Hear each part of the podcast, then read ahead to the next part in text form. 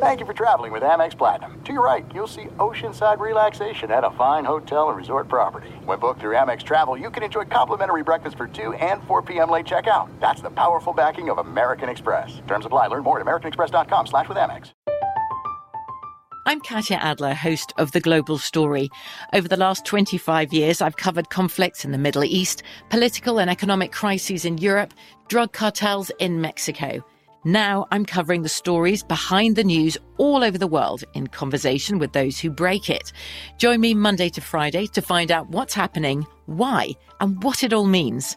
Follow the global story from the BBC wherever you listen to podcasts.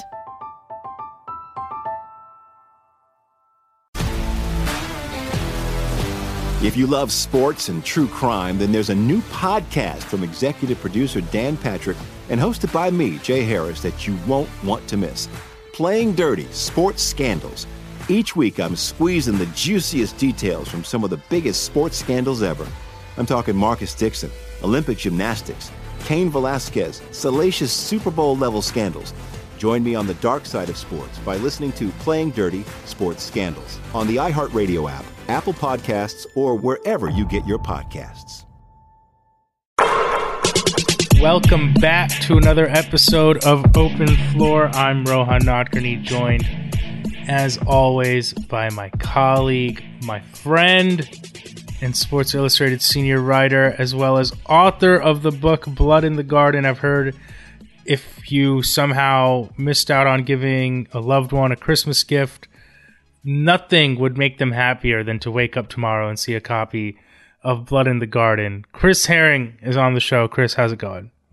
I'm good, and not to poke holes in in my sales numbers, but I don't necessarily think what you said is true. Um, but I do appreciate the plug, sir. Uh, I've been good this week. How have you been? I'm good, man. I, you know, I asked you what you were getting me for Christmas because I saw that you were making the push, and you were like, "How about you go grab yourself another copy of Blood in the Garden?" And I was like, "My my dog, I have two copies. Um, you know, maybe you could get me something else this year." Um, so just waiting on that, dude. Just kind of, you know. I have Chris has no response to what you just said whatsoever. You made all of that up completely. Just so that I, the pod knows. Maybe they do, apparently the pod doesn't know what we make up and what we're what we're serious about. So I'm just gonna put that disclaimer out there. I think I sent you a tweet. You were tweeting about it, and I was like, "Yo, man, what are you getting me for Christmas?" Um, oh, word! Actually, yeah, I think yeah. this did happen. Never mind. Yeah, this is this is 100 percent true. Chris just has a terrible memory. Also, oh. I referred to myself in the third person twice right. in the first 10 seconds of the pod. Bro, real quick, remember a few a couple weeks ago when we did the pod, and I told you how I watched Man on Fire, and it yes. turns out it was one week after John Creasy's fictitious fictional death. I forgot so, about that. Yeah. So I my my friend had never watched it, and I was like, "Yo, I'll always watch Man on Fire." So we watched it two days ago on January fourth, and that date is important because that is John Creasy's fictitious birthday too, as, as, they describe wow. Um, wow, wow, at the end of the movie. Shout out to Man on Fire. Um, yeah, we're gonna got to be the podcast it. shouting out "Man on Fire" the most. We have to. Yeah, be. we got to just do a whole episode about it one of these days. Yo, uh, shout out though as you as you bring that up. Um, I somehow, and I, I like I don't think I go around thumping my chest about who I am. I don't think I'm a successful enough person to do that. But um, I live in an apartment, and there's you know someone that uh, collects the packages at the front and kind of you know security, if you'd want to call them that, as far as a door person and you know they're they're around and know generally speaking what we do and i remember them being here the day that my books got delivered where authors get you know first look at their their books they send a big package of them and i think i had told the door person they were coming that day so they they know who i am i signed a book out or two to them which was really cool um but somehow uh, I don't know if they've told other people or just people throughout the building just have walked past as I've been having conversations with the door people. One of the people that lives down the hall from me is a movie critic. And I think he either overheard me say, or I think one day we are on the elevator and he asked how I was doing or what I was up to. And I was like, yeah, I'm good. I'm about to move to New York. And he went out of his way to tell me he's like well, i'm you know i've never said anything never even really spoken to you before but i'm a big fan of your work i listen to your podcast um, and i want to you know i'd love to like get lunch or something before you take off and i was like well who, you know like you've known who i am this whole time like who, who are you like what's your story and he mentioned that he was a movie critic and it was so funny because i think that I, I secretly have this thought that i think most reporters would like most sports reporters would love to like write about food or write about movies. And i mm-hmm. think most people that write about movies would like love to write about sports. Uh so it's interesting. So i'm gonna try to get lunch with him before i take off but i'm gonna now have to ask his opinion on man on fire um or look and see if maybe he's podcasted about man on fire we're not the only one. My takeaway from that story was that he called it your podcast Oh, good lord! let's let's move right along. I'm a, I'm about to make this my podcast by moving right to the next subject, with or without you. Good lord! That's cool as hell, man. No, no, no. Come on, that's cool as hell. That's awesome. Shout out to your neighbor, man. It's always uh, his name's Josh. Shout out to Josh. It's always uh, I know that there are people who listen to this podcast, but to me, it's always wild when someone's like, "I listen to the podcast," and I'm like, "Oh my god, I can't believe you are." Wasting your time listening to me talk about basketball. So I always have that thought. Whenever yeah. anyone tells me that they love listening to a podcast I've been on, I'm like, that's not weird, but kind of. You know, it's it's it's very and it's really humbling too. Like the book side of that. Like mm-hmm. I've been overwhelmed by that part. Is like, why would anybody go out of their way to support this? But uh shout out to you all, especially as we start this new year. Thank you guys. It's very cool, man. It's very cool. Uh let's dive into it, Chris let's get into the basketball, as the kids are calling it.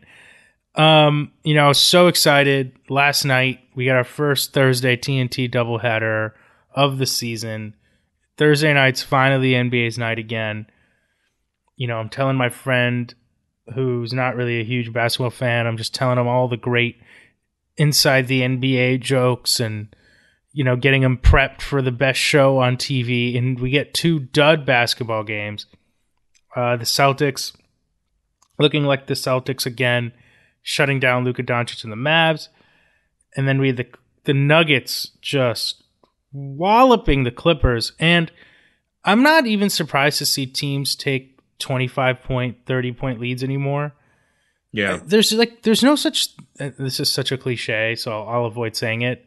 But there are big leads in a lot of NBA games, and by the fourth quarter, I expect the team that was down big to have a chance. They don't always come back, but right. usually, even if you have a 25 point lead, I don't think like people are like the 25 point lead has been erased. That just is what the NBA is now.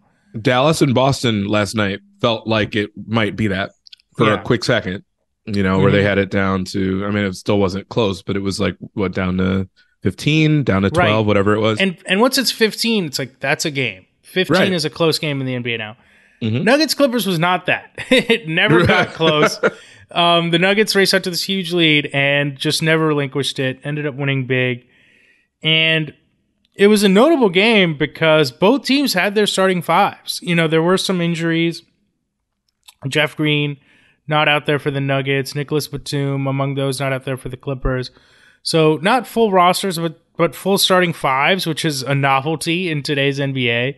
Mm-hmm. And I thought it was interesting. I just read you this quote before the game, uh, before the podcast, but Kawhi Leonard saying after the game last night, essentially, I'm paraphrasing here, but uh, you know, essentially, Ty Lue benched the starters after the first half. That's how much the Clippers were losing by. It was an over 30 point lead for the Nuggets.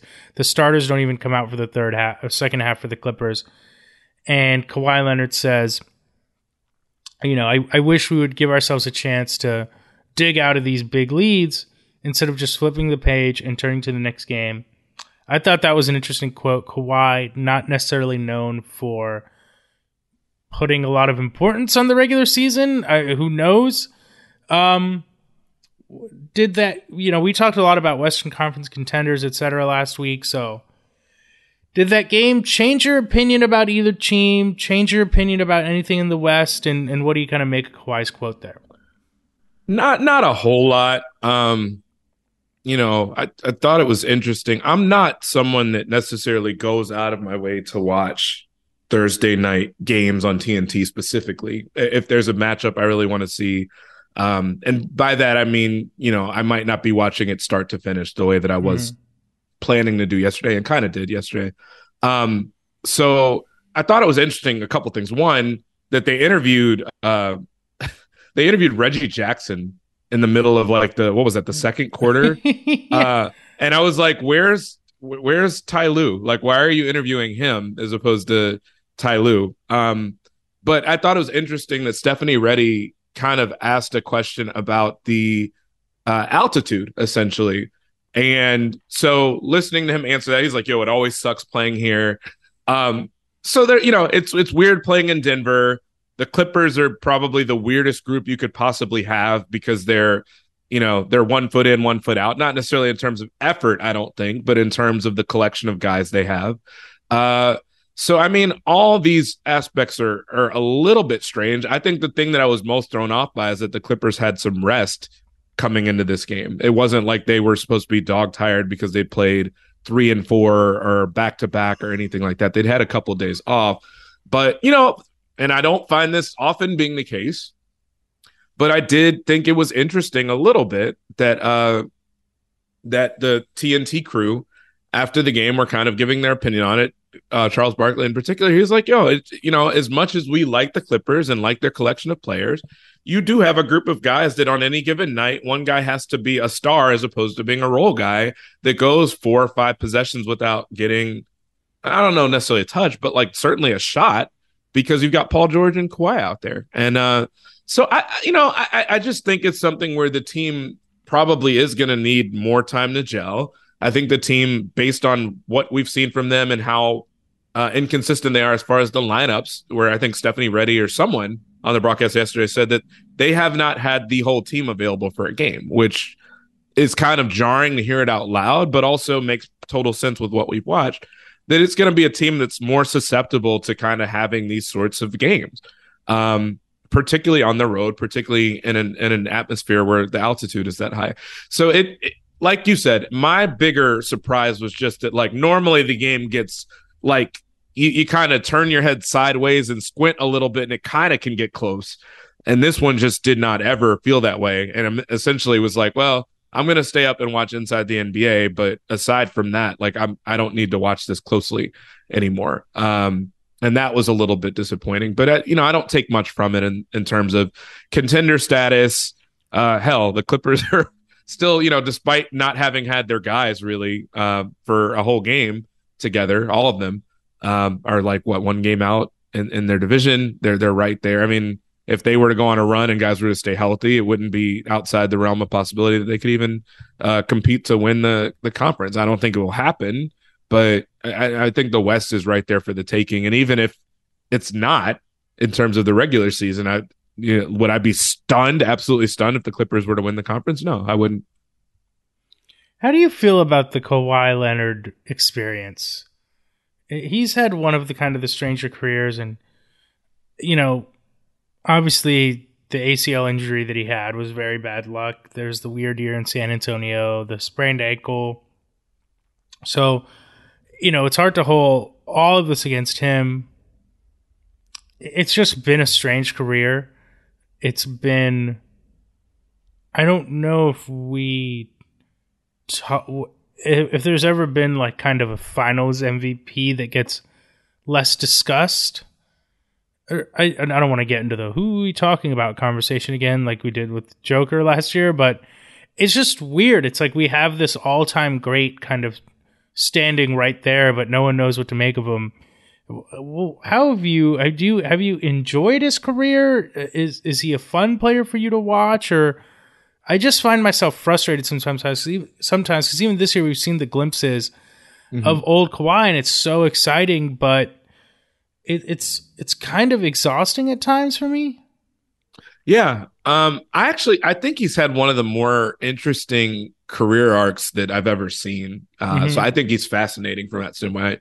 I, I enjoy watching him. I don't think he's the most aesthetically pleasing player all the time, but I also think that when we say that, we're not thinking about the defensive side of the basketball, mm-hmm. where he mm-hmm. is really, or at least has been. I don't think it's been quite as much this year, but like a marvel to watch. Um, I, I, I love the fact that he was someone that because he joined a winning program, a winning team to start his career, that he wasn't really relied upon to to do it all for his team. Mm. Uh, and it's kind of like that classic: Would you rather start your quarterback straight out of college, or would you rather let them kind of maybe not ride the bench, but kind of get them spot duty here and there in their first couple seasons and then turn them loose by season three, season four.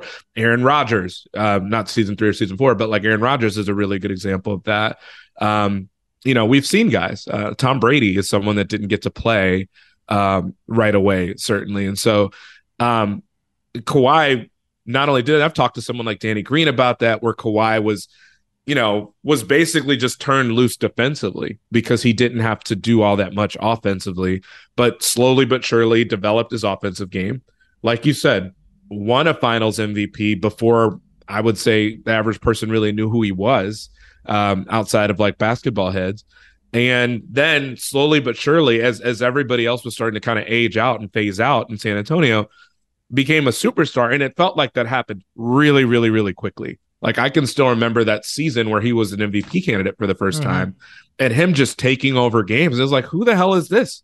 Like a guy that just willed himself to being an ISO scorer, um, on top of being maybe the most feared wing defender in the league with with hands the size of Canada. So it was it was pretty jarring to watch that, but it was also kind of amazing to watch. Um, it's it's not common that you see someone that goes from being a role player to being a superstar. And granted, he was young enough to where that leap was still feasible, but it wasn't expected. Um, so I really enjoyed his career from that standpoint. Then, even from the superstardom that he had, I never expected that the Raptors would then win a championship with him being the best guy. Um, so he did that. Granted, uh, Golden State was was banged up, but he did that more than banged up. Uh, and you know, and then you know, I'd skipped over all the stuff that happened at the end of a San Antonio run where maybe they win another championship if he doesn't get hurt. Um, so I think that's been the challenge of how to like where to put him, where to place him. We have that kind of internal battle in terms of where he belongs on the NBA rank and everything else because he just hasn't played much. But then there's the stat that they showed on TNT last night that he literally has the highest winning percentage of all time in regular season. Uh, you know, that obviously is a huge difference maker when he's out there, has maybe swung a championship by not being out there at times.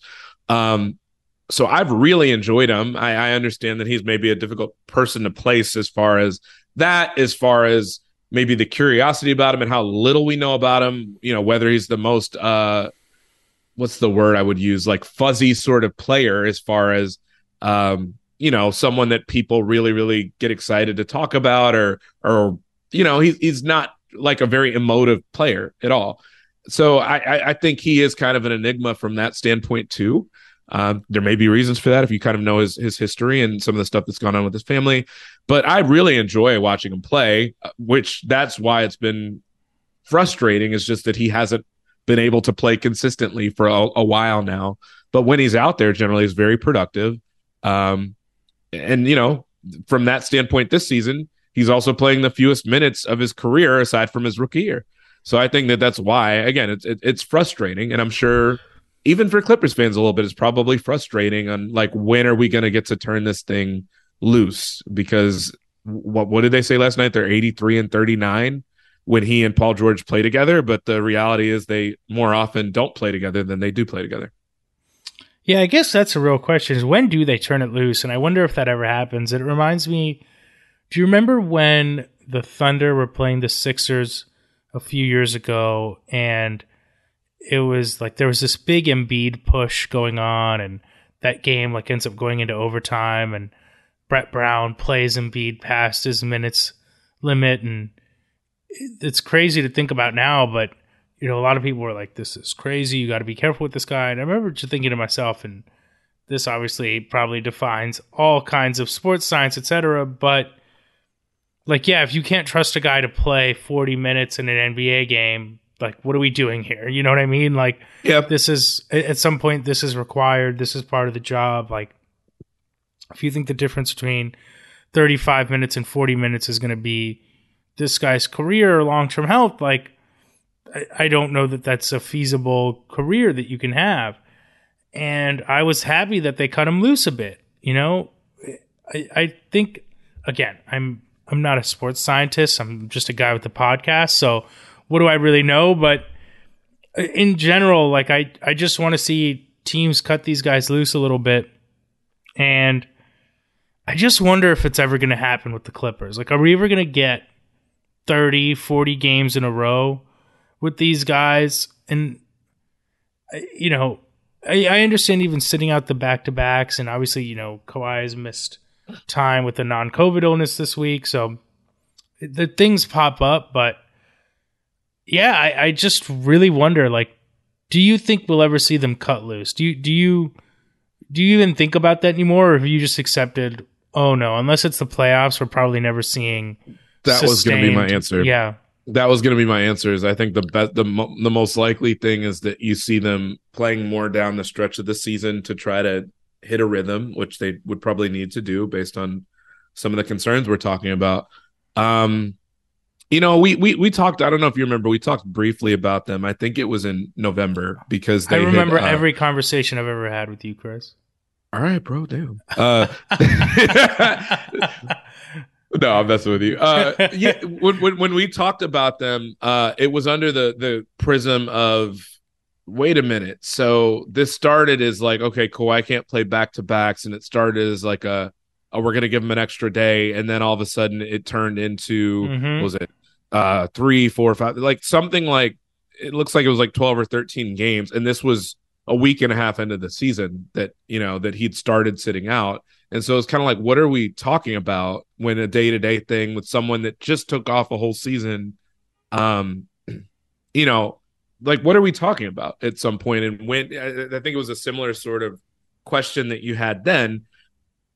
I i don't know. I understand that you have to be more cautious with them. Um and i also kind of trust like i i, I was saying before i'm a little bit jaded by the derrick rose stuff of uh when he was here in chicago and the way that people ragged on him when he wasn't playing when he'd been cleared mm. to play and you know he'd had the one major injury at that point.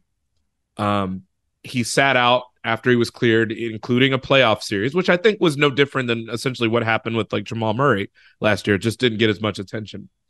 Um, I, you know, I don't think that these guys don't want to play. like it's Kawhi Leonard who's won two Finals MVPs. Mm-hmm. Uh, you know, clearly at, at, times has been at least a top three player in this league, uh, if not the best. And I know that there was a time, and I think this tends to happen. I think more or less people always kind of take the player that just lifted his team to a finals run and a finals win, they always find a way to include that person in the conversation, whether it's Steph right now or Kawhi after he won the Raptors title. Uh, I think people kind of do that or find a way into that conversation. But Kawhi was in that conversation. I don't think he's like all of a sudden lost a competitive fire. Like whether he's emotive or not, he clearly wants to be out there. So if for whatever reason he's not, after he's been cleared, to me what that shouts screams is like this guy doesn't feel like his, he doesn't trust his body right now. And stuff i would imagine has to be pretty bad for someone to not trust their body at that point in their career um, when they've accomplished that much. And rose had done stuff, stuff similar to that. And then when he did come back he hurt himself like 10 games 12 games in. So i i trust these mvp caliber guys to know their bodies better than we do as fans uh, better than maybe even the team doctors to some extent about what they trust or what they don't trust, or maybe if their body is still compromised on some level. Um, so I, you know, I I'm trusting the Clippers doctors. I'm trusting Kawhi to kind of know where he's at enough uh, for him to be able to make one healthy run, um, even if it's just a playoff run, along with Paul George. Maybe I'm just, you know, hoping that that will be the case, but I do trust at some point they will have that. I would hope that they can run this back until they get an opportunity to do that. Uh, and they have had one playoff run together where they just kind of blew it. Let's be honest too. Um, and I want to say that you know, last night was one of the poorest performances I've seen between the two of them. It was apparently the first time neither one of them had scored ten points um, in a in a game together. Um, but again, they were cut short. So I think that part was interesting too. Is that maybe that signals Kawhi wants to be out there more. Uh, Mhm. It doesn't surprise me that he would want to be out there more, but maybe that's a sign that, like, look, I'm gonna throw a little bit of caution to the wind and play longer minutes, play more games, even if I'm not feeling great all the time, because we we need to kind of we're we're we're not progressing as a team if I don't play For sure. more. And maybe that's a realization that he's come to as well. You know, yeah, on one hand, it's impressive where this team is given all the injuries, but they have now lost four games in a row. Again, like the injuries have been its obvious issue here. 21 and 19. So we'll keep an eye on the Clippers. There are some things that are too good to keep a secret. Like how your Amex Platinum card helps you have the perfect trip. I'd like to check into the Centurion Lounge. Or how it seems like you always get those hard to snag tables. Ooh, yum. And how you get the most out of select can't miss events. With access to the Centurion Lounge, Resy Priority Notified, and Amex card member benefits at select events, you'll have to share. That's the powerful backing of American Express. Terms apply. Learn more at americanexpress.com slash with Amex. From BBC Radio 4, Britain's biggest paranormal podcast is going on a road trip. I thought in that moment, oh my God, we've summoned something from this board. This is Uncanny USA. He says, Somebody's in the house. And I screamed. Listen to Uncanny USA wherever you get your BBC podcasts, if you dare.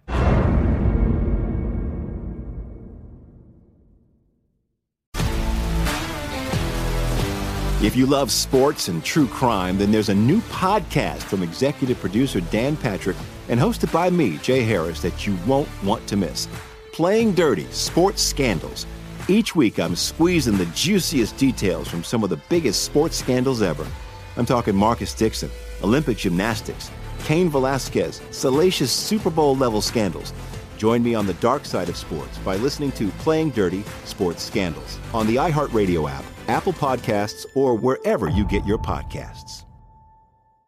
I want to touch real quick on the Pelicans because you wrote about them in your newsletter this week. Zion Williamson, bro. I I talked about this with Mike, uh, he who shall not be named, during the finals. But sometimes my family members are just trying to get their takes off with me, and it's weird. and like they don't they don't care what I have to say; they just want to get their takes off. So my brother hits me up a couple weeks ago, and he's like, "Do you think one day we're gonna look at Zion and Ja like Oden and Durant?" And I'm like, well, first of all, Zion's already had a way better career than Greg Oden has. Like, um, and Zion, unlike Oden, proved he could be a dominant player in the NBA when healthy. And I know, you know, Zion has a hamstring injury. He's going to be reevaluated in a few weeks. I don't know that anyone's panicked about the hamstring injury necessarily. I think as long as he avoids knee stuff, foot stuff, he's going to be fine. I mean, He's had some foot stuff though. he has, he has, but th- you know, this year he's been in good shape and has been playing really well when on the floor. Mm-hmm. So my when you know he texts me this Zion Ja take, and I'm like, know, let's let it play out. I, you know, obviously Ja's been fantastic. I think Zion is really good and is going to have a good career, and it seems to be learning his body. And I I think he has a chance to move past these injuries. Joel, we've seen it with Joel Embiid. I think we can see it with Zion. With Steph, yeah, we've seen it. And, Yeah. and Embiid obviously is a bigger player, so I know what you mean with that Yeah. comparison. Yeah. So, mm-hmm. you know, then in the couple weeks, my brother's like, I'm all in on the Pelicans. This team's awesome. I'm like, yeah, dude, they're sick. So so he he was the same one. You're saying he's kind of talking out both sides of his mouth depending on the outcome. and then Z- the Zion news comes in. He just texts me, Zion, dot, dot, dot. and I'm like, dude, no, what do you want me to say? I don't think anyone's worried. He's like, he's injury prone. And I'm like, it just the takes, the takery. But Yeah. uh, he is going to miss the next few weeks. Brandon Ingram, we talk about uh, Zion missing time. Brandon Hasn't Ingram played since late November, man. has has barely played this season. Has been a figment of our imaginations. They are currently 24 and 14, one game out of first place in the West. They're in third place. Denver and Memphis are tied for first. The Pelicans have played 21 home games, 17 away games, something to keep an eye on. One game out you wrote about this, Chris. So I'll give you the floor a little bit. Uh, you mentioned their depth in that story. The depth is going to be tested. Can the, can you think they can weather the storm here?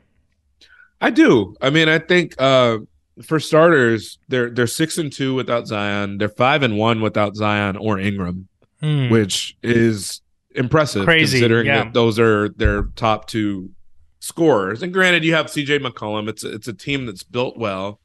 Um, it's a team that has played enough without Zion Williamson over the last year. Mhm. Um, you know, and, and quite frankly, Ingram misses time here and there too, even before this season. Uh, and it's a team that that plays defense and is pretty committed to playing defense regardless of who's out there. So, uh, you know, I I I think that they actually have the potential to to be okay for a few weeks. Um, you know, just I think they have enough guys. They're so deep as a team that they've got guys that don't get to play that are pretty decent too, and so you Mhm. get to plug them in. They get run. I think Willie Green is a good coach. Uh, so I their schedule is not particularly tough. Um, it's kind of a mixed bag for the next three weeks that Zion is supposed to miss, but they basically got the third easiest remaining schedule in the West. Um, I think the only two teams that were ahead of them were Memphis and Sacramento. So I, you know, I, I also think it's a good opportunity to kind of test out certain things with some of the length they have, uh, some of the guys that haven't gotten as much time, some of the types of lineups they've played. They can kind of experiment with different things now.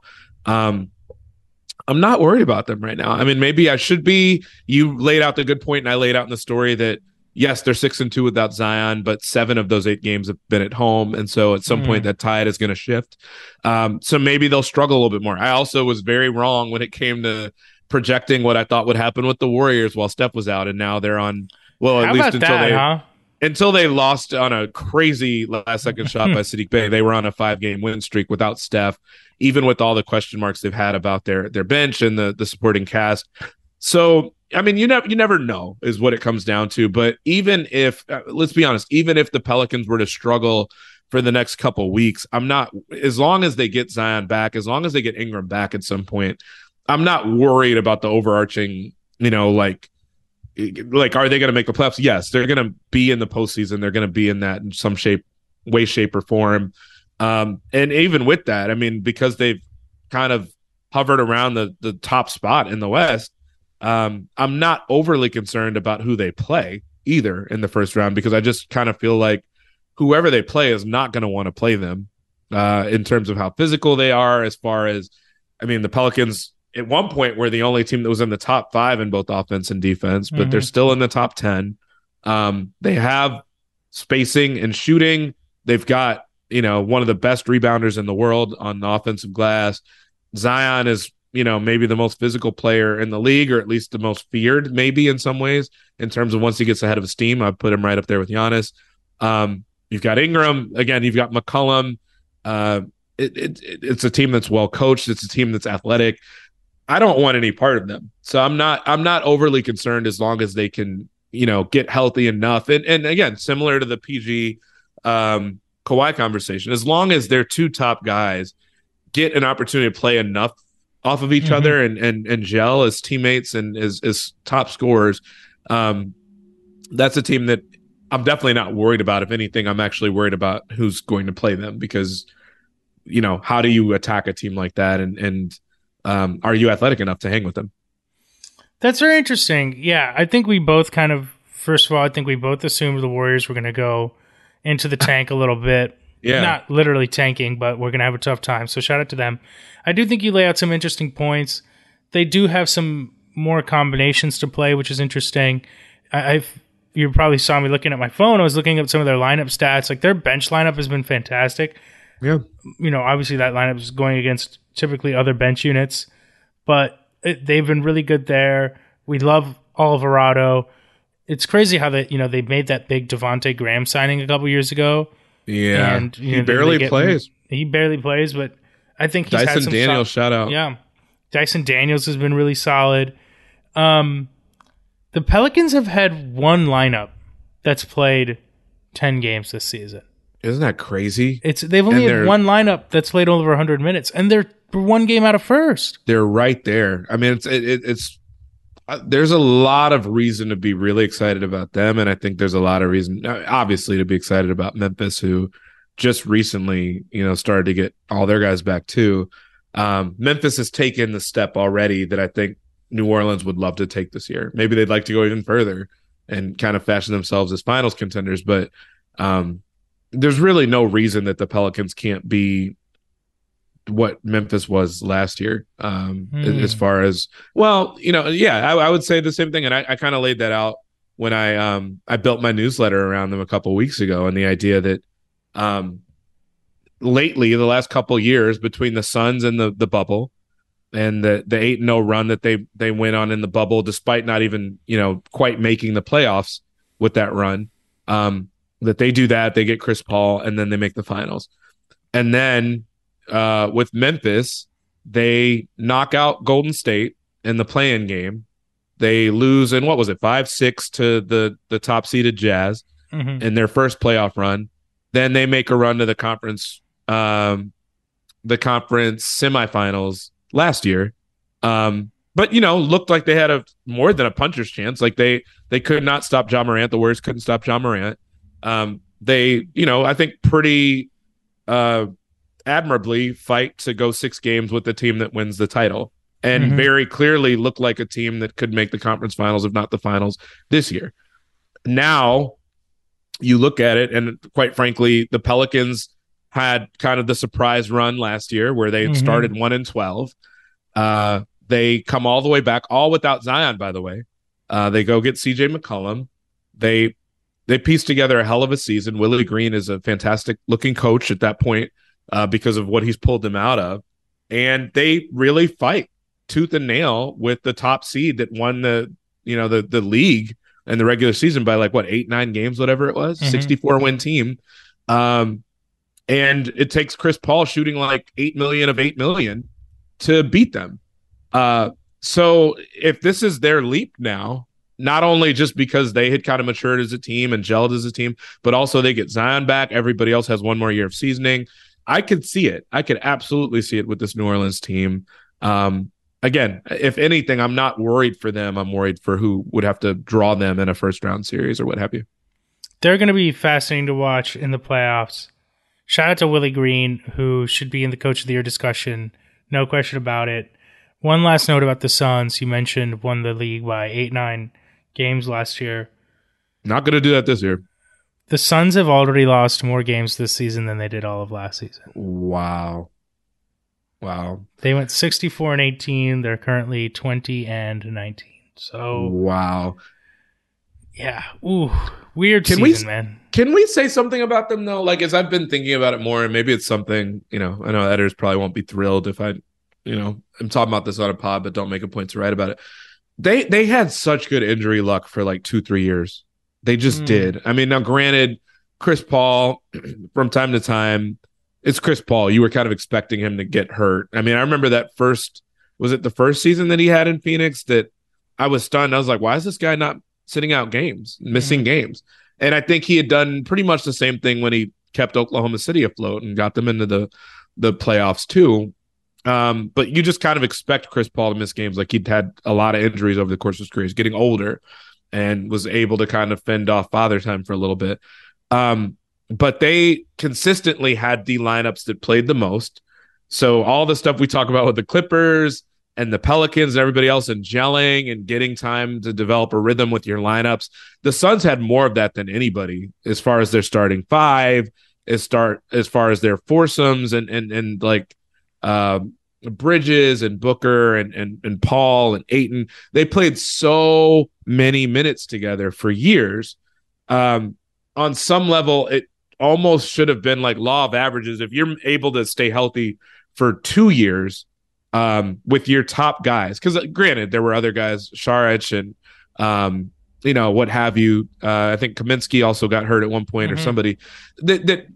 Granted, you were going to have your starters, you know, get banged up at some point, and uh, it's kind of crazy to think about the whole Crowder thing now because one, no one's traded for him. Two, the Suns have been really banged up at exactly that position between Cam Johnson, uh, and you know, obviously Chris Paul, Booker now is the big one for them. Uh, and Ayton always misses a little bit of time here or there normally. Uh, so it was bound to happen at some point. Just, I mean, number one, you have one of the oldest point guards in the league, but number two, your team had kind of skated by without major injury to anybody. And and these, granted, you know, with the exception of Cam Johnson, none of these were really major necessarily. Um, but you know, it was it was kind of time for something to happen. You figured that something was going to happen, and now that it has, you're you're seeing the results of it. Um, the, the the positive thing here is again, no one's really running away with the West yet. It doesn't mean that the Suns aren't going to be a, a, a potential factor in the playoffs, but you know, it, it it does all of a sudden look a little bit different when they're struggling with the same things that most teams struggle with. Yeah, they have had a rough go of it with the injuries. As good as luck as they've maybe had the last couple years, this is a harsh overcorrection that they've had with Cam Johnson. Sure. Eh, almost everyone except Mikal Bridges, one of the league's best Ironmen, has missed time. It's uh poor Monty Williams. I cannot imagine how stressful that job has been for him this year. There are some things that are too good to keep a secret. Like how your Amex Platinum card helps you have the perfect trip. I'd like to check into the Centurion Lounge. Or how it seems like you always get those hard to snag tables. Ooh, yum. And how you get the most out of select can't miss events. With access to the Centurion Lounge, Resy Priority Notified, and Amex card member benefits at select events, you'll have to share. That's the powerful backing of American Express. Terms apply. Learn more at americanexpress.com slash with Amex. I'm Katya Adler, host of The Global Story. Over the last 25 years, I've covered conflicts in the Middle East, political and economic crises in Europe, drug cartels in Mexico. Now I'm covering the stories behind the news all over the world in conversation with those who break it. Join me Monday to Friday to find out what's happening, why, and what it all means. Follow the global story from the BBC wherever you listen to podcasts.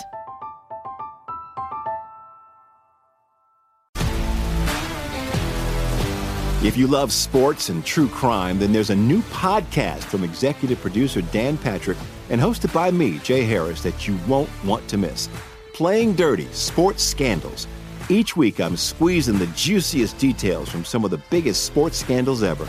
I'm talking Marcus Dixon, Olympic gymnastics, Cain Velasquez, salacious Super Bowl level scandals. Join me on the dark side of sports by listening to Playing Dirty Sports Scandals on the iHeartRadio app, Apple Podcasts, or wherever you get your podcasts. Chris, I wanted to revisit a hot take I had on this podcast a few weeks ago. Oh boy. That was nuclear at the time, but it turns out that I'm uh, an influencer, I'm a, something of a futurist because I said on this podcast whisperingly should the Atlanta Hawks build around DeJounte Murray instead of Trae Young? And they called me a madman. They, you know, they said I was crazy. They said I shouldn't be doing a podcast. They said I shouldn't be speaking into a microphone. Lo and behold, the Atlanta Hawks are 18 and 20. You know, this was one of the teams we talked about them. We'll also talk about the Wolves only a tiny bit here.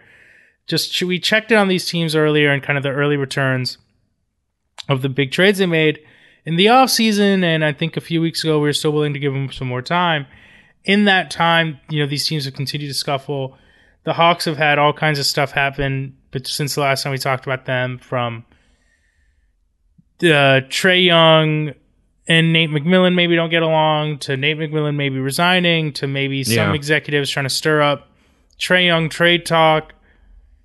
Um, it's been uninspiring. The fact that the Miami Heat lead this division, to give you an idea of the kind of team the Miami Heat are, they just lost to the Lakers without LeBron and Anthony Davis on national television. Um, where are you on? Where are you on Trae Young these days? Um man, it's it's it's a tough one because even when you feel really really great about him, uh meaning like coming off that conference finals run they had. He's a star. I think you could go as far as to call him like a borderline superstar. Call him a superstar if you want to. You're not going to get that much pushback from most people. he's flawed. I mean, even at his best, he's really, really flawed. So when he's not at his best, the, the question then becomes when does he thaw out of this I mean, also the guy's name, the, guy's nickname is Ice Trae, so it's weird to talk about thong. But anyway, um, you know, how long can you kind of put up with him not playing well? I think maybe even a better question is how much can you put up with him not doing the little things that would help get you over the top? And let's be honest here, and it's a different conversation. I get that because of age, because of playing style, all sorts of stuff. Trae Young doesn't do a lot of the things that R- Russell Westbrook doesn't do. Uh, as far as like things that would help your offense, as mm. far as screening, as far as moving off the ball, um, and moving off the ball as, as opposed to just playing off the ball.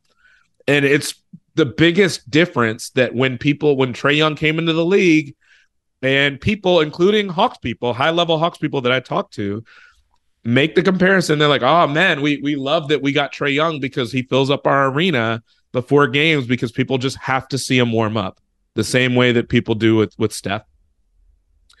Okay, sure. They both have range from 40. Steph is more accurate, but they both have range from 40. The difference is that Steph makes use of that by moving around constantly in perpetual motion, whereas Trae often stands still if he doesn't have the ball.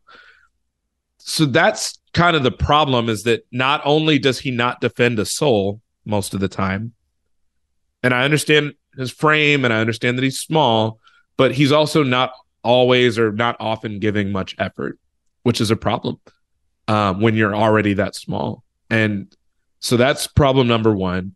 Problem number two is that he's not really beating you if he doesn't have the ball. He's also not always beating you when he does have the ball because he's shooting like ass this season compared to past ones.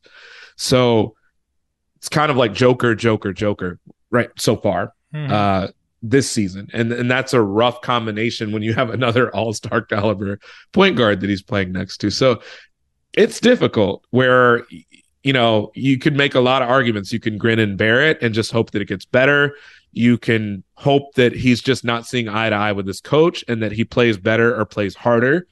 Um, which, quite frankly, let's keep in mind with all this talk with Nate McMillan, they took off when they brought in Nate McMillan as as the you know when they mm-hmm. um, lifted him to the interim job um, after Lloyd Pierce was let go um, in the middle of the season. So maybe you do get a boost from that, and maybe it's a big boost all at once where it was last year or the last time where they made it to the conference finals. But I don't know if I feel totally comfortable with the idea of building around that because I'm, I'm I frankly have questions about who all you have to have next to him to make it work defensively. Especially if you, you know, you have a good player next to him defensively now who's also a really good ball handler and it hasn't helped as much as a lot of people thought it would because Trae just doesn't do enough off the ball. Um, so I don't know how I feel about it. Like are you going to go here with this take too? As far as uh, you went all the way with it the other day, like maybe you should just trade Towns and and get the best return you can for him. Would you do that with Trae? Would you just trade him, or are you just kind of dipping your toe in the water a little bit with this? Well, so I had lunch uh, earlier this week. Some of our colleagues, old and new, and I made sure to tell Pina how stupid he was for telling me that Trae Young was better than Jimmy Butler on this podcast and uh, we started talking Trae trades. And what do you think of Trae for Towns? Mm. I don't know that the I don't think it helps the Wolves as much as it helps the Hawks, but you know, because is the, it the just Wolves, a straight up trade? There's not anything else in it. I we'd have to go through the salaries, and I think Yeah. maybe uh Towns got a payday more recently, right? Yeah. You know, here's a wild take. I- Ignore salaries for a 2nd Mhm. but let's say the Hawks called the Jazz and we're like, we'll send you Trae Young for Lauri Markkanen. Wouldn't the Jazz say no?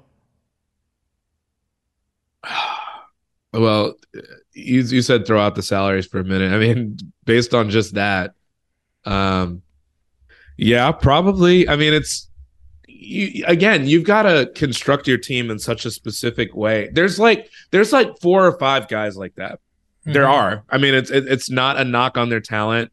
Trae is one of them. Uh, I think to some extent, uh, who else falls in that category? I mean, Jokic is like that, but Jokic is just so much better at making his teammates better. and he he he gives he gives effort too. Like mm-hmm. I mean, mm-hmm. even he's not. There's also numbers that like maybe aren't seen that that help. You could question maybe whether the scheme they play in is the best. Mm-hmm. He's not. He's also like seven feet tall, and so even if even if he's maybe not the best all the time, he's not so right. small that you just take advantage of him. He's not so slow that you can just always take advantage yeah. of him. Trae is and and again, it's not just that, it's effort. And again, it's also that Trae has the ball in his hands so much that it's like when he doesn't, it's like you just take it, it's like someone stops. You know how the controller gets unplugged on a video game and someone just stands still? That's what he looks like on offense sometimes. So I don't you know, I understand the idea, and people have asked, like, is, is Gobert kind of an impediment sometimes because he's so good at the one thing, but can he really move around enough defensively to make an impact when you play small and different things like that? I, I think that there's some open question about that. Um, to where maybe most teams wouldn't want to commit what the Timberwolves did, certainly now. Um, but there, look, that might be the biggest hot take of all is like trade them both, but trade them for each other um, it would it, it would at least allow you to see like when you don't play these certain types of lineups uh, in Minnesota that that really haven't worked as well as you would have hoped so far. That now you at least have more of a traditional lineup. I know a lot of people in Minnesota would probably not love that deal because, frankly, right now Minnesota has put the ball in Anthony Edwards' hands a lot lately, and it's been working. Uh, and I think eventually that's something you would have wanted to do anyway, the same way that you've done with LeBron over his career and other star forwards is that you just, you know, Giannis is that you just put the ball in their hands and, and hope that something good will happen because they're just stars, superstars now. But Anthony Edwards, I think, is hoping to develop into that. Yeah. So, I, you know, I, I probably wouldn't love that if I was Minnesota, but uh, I, you know, I'm sure Atlanta would listen if you yeah. if you if you floated that. I'm sure they would, and then figure out the rest later because I don't think Trae is easy to build around. Maybe Towns isn't either. Um, I saw someone tweet this, and is this like a widely thought about thing that that Karl-Anthony Towns is like the new version of Kevin Love in Minnesota, um, where he's oh, that's interesting. That he's I... like a big stats guy, um, but doesn't really impact winning on a high enough level uh, unless he's got Jimmy Butler on his team. I had not seen that, but I saw someone tweet about the other day. I was like, I had not thought about that. I, I don't know that I buy it yet. I'd probably I, need to see like I kind of found Kevin Love's stats to be a little less empty, and less empty than Towns is. Wow. but think about the three point shooting stuff and the idea that like how impactful is this guy defensively? I well, think uh, Towns' potential defensively is so much bigger. Let me put it this way: I don't, I don't, I don't think either of them were empty. I don't think either of them were empty. Neither has had great teams, although now Towns does have Edwards. This Gobert thing certainly was not his idea. Let's dial in on the Hawks real quick. Just give me almost a. Is there even a team that makes sense for Trae Young? And it's crazy that we're having this conversation because obviously he's a talented player and but like you just go through the list and it's like who really makes sense for him who who would want him at this point because you mentioned it, you need to play a certain way with him because which means he has to have the ball in his hands which means he doesn't really make sense next to a lot of stars at the on but at the same time that means if you trade for him you're committing to playing a certain style of basketball and then that means you have to also cover up for. I, am just like, I don't know what the mm. fit for him is, and and someone smarter than me, I'm sure, has thought about it and figured it out. And I threw out Towns for Trae just because it's like a buzzy and it makes sense, and the teams are struggling, but it's also like I don't really know who would make sense for him. Like, would Toronto want him? I don't think so. Uh, Toronto. Well, you could make the argument that Toronto would, but like Toronto's not trading their best guy for him or their best guys for mm-hmm. him. Toronto's got length to maybe play around him, but I but I also think they kind of thrive on being a little bit of a democracy with that team too. Mm-hmm. And I also think that they've got a young player that they like having the ball in his hands a lot, and Scottie Barnes. Um, you know, the, the, the team that came to mind that I started thinking about, I don't think that they would do it, but uh, Dallas would be interesting mm. just because I mm. feel like it would be like a new look Houston with Harden and and Paul. Uh, that's if you a, had that's a. I don't think I would do it again. I don't think they would do it either. I, Shelby is chiming in saying the Rockets. Would the Rockets trade for Trae Young? Well, I mean, they do have a team that I don't think there's anybody on the team that's like so clearly a mm-hmm. superstar mm-hmm. going to be that like maybe you you take the gamble, you take the chance. Um, a team that already doesn't play much defense. Uh, I mean, but that doesn't mean you want to be that way forever. Uh, they also made the really hilarious comment on uh inside the NBA yesterday of like uh you know like what is Houston doing or like why why are they playing like this and I mm-hmm. think Charles just said Wembanyama uh you know which is essentially funny. why and it's like it, it, they kind of do look like they're trying to do that Shelby's thrown out the Wizards too I don't think the Wizards I think the Wizards would rather tank y- y- you got to figure out what you're doing with Bradley Beal first yeah. I think also that like I, I think you know, shout out like a name that we have not mentioned in a while, unless maybe you've done it on uh, one of the pods I was not. Is Porzingis has been yeah really really solid lately. He's oh, been really good. Good um, defending the rim too, and when teams have tried to. Shelby also threw out Orlando. Enough. No, the Magic are not. No, we're not, we're they not, have enough we're not that touching, they're building around. We're not touching the Orlando Magic. Okay, the, our beautiful perfect Orlando Magic. We're not touching them now. They they've been really even yesterday. I was watching yeah. them in that game against Memphis, and it's just like they've got.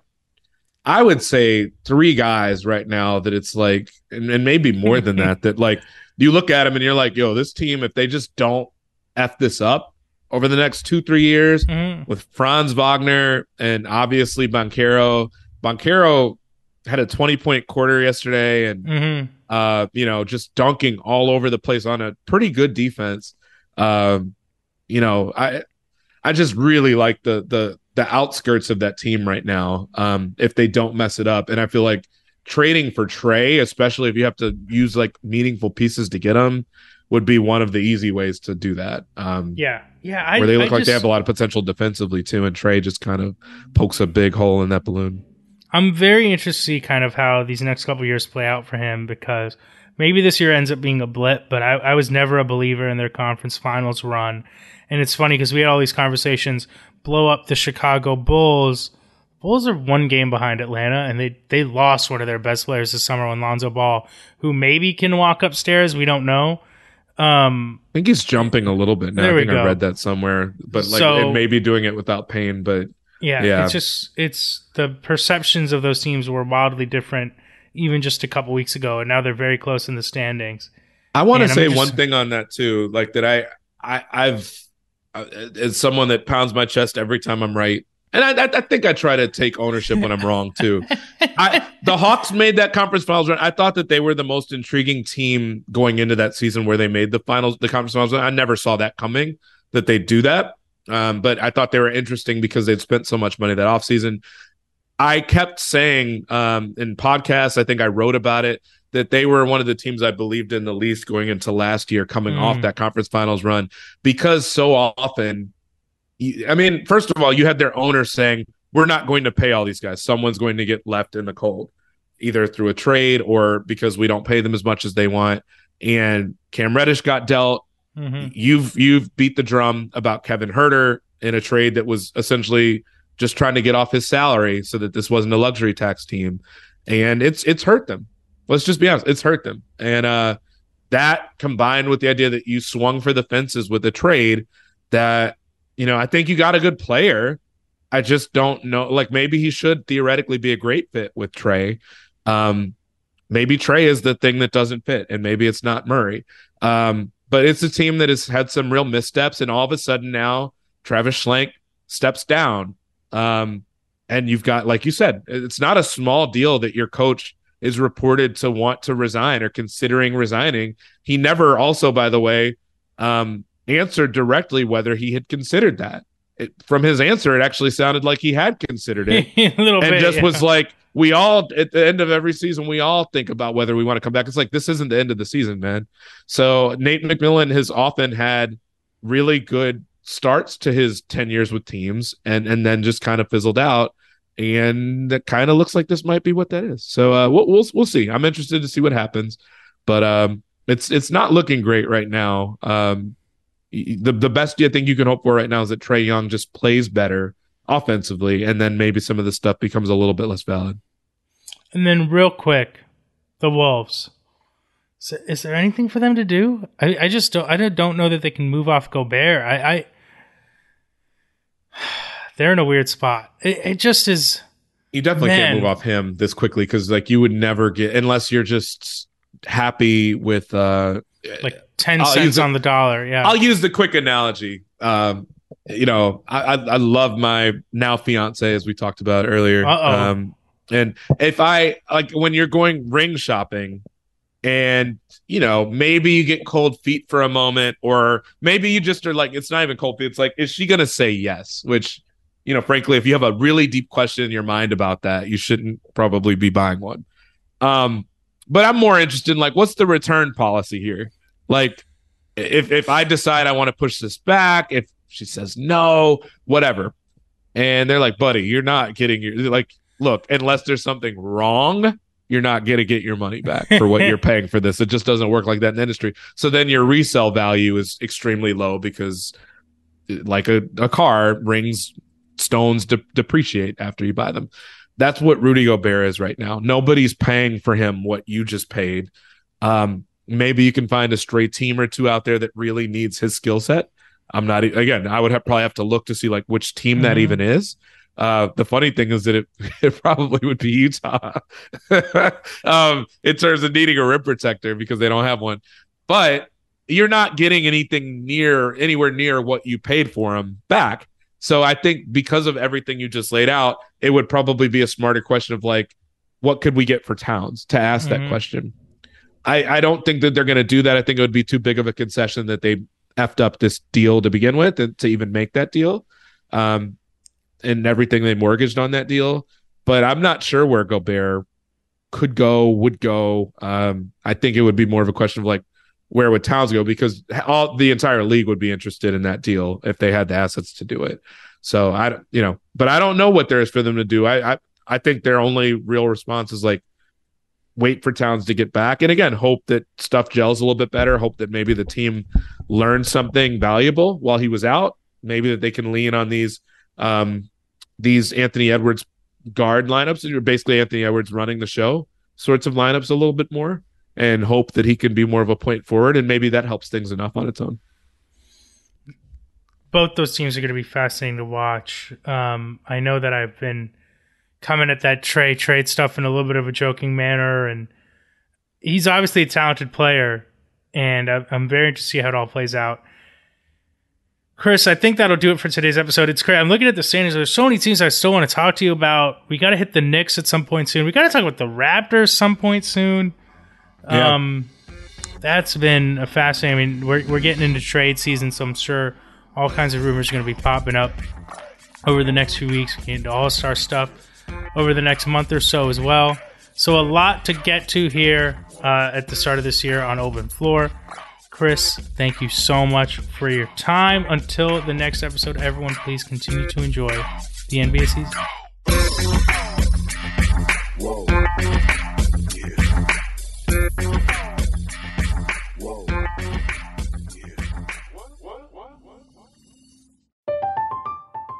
I'm Katya Adler, host of The Global Story. Over the last 25 years, I've covered conflicts in the Middle East, political and economic crises in Europe, drug cartels in Mexico. Now I'm covering the stories behind the news all over the world in conversation with those who break it. Join me Monday to Friday to find out what's happening, why, and what it all means. Follow The Global Story from the BBC wherever you listen to podcasts.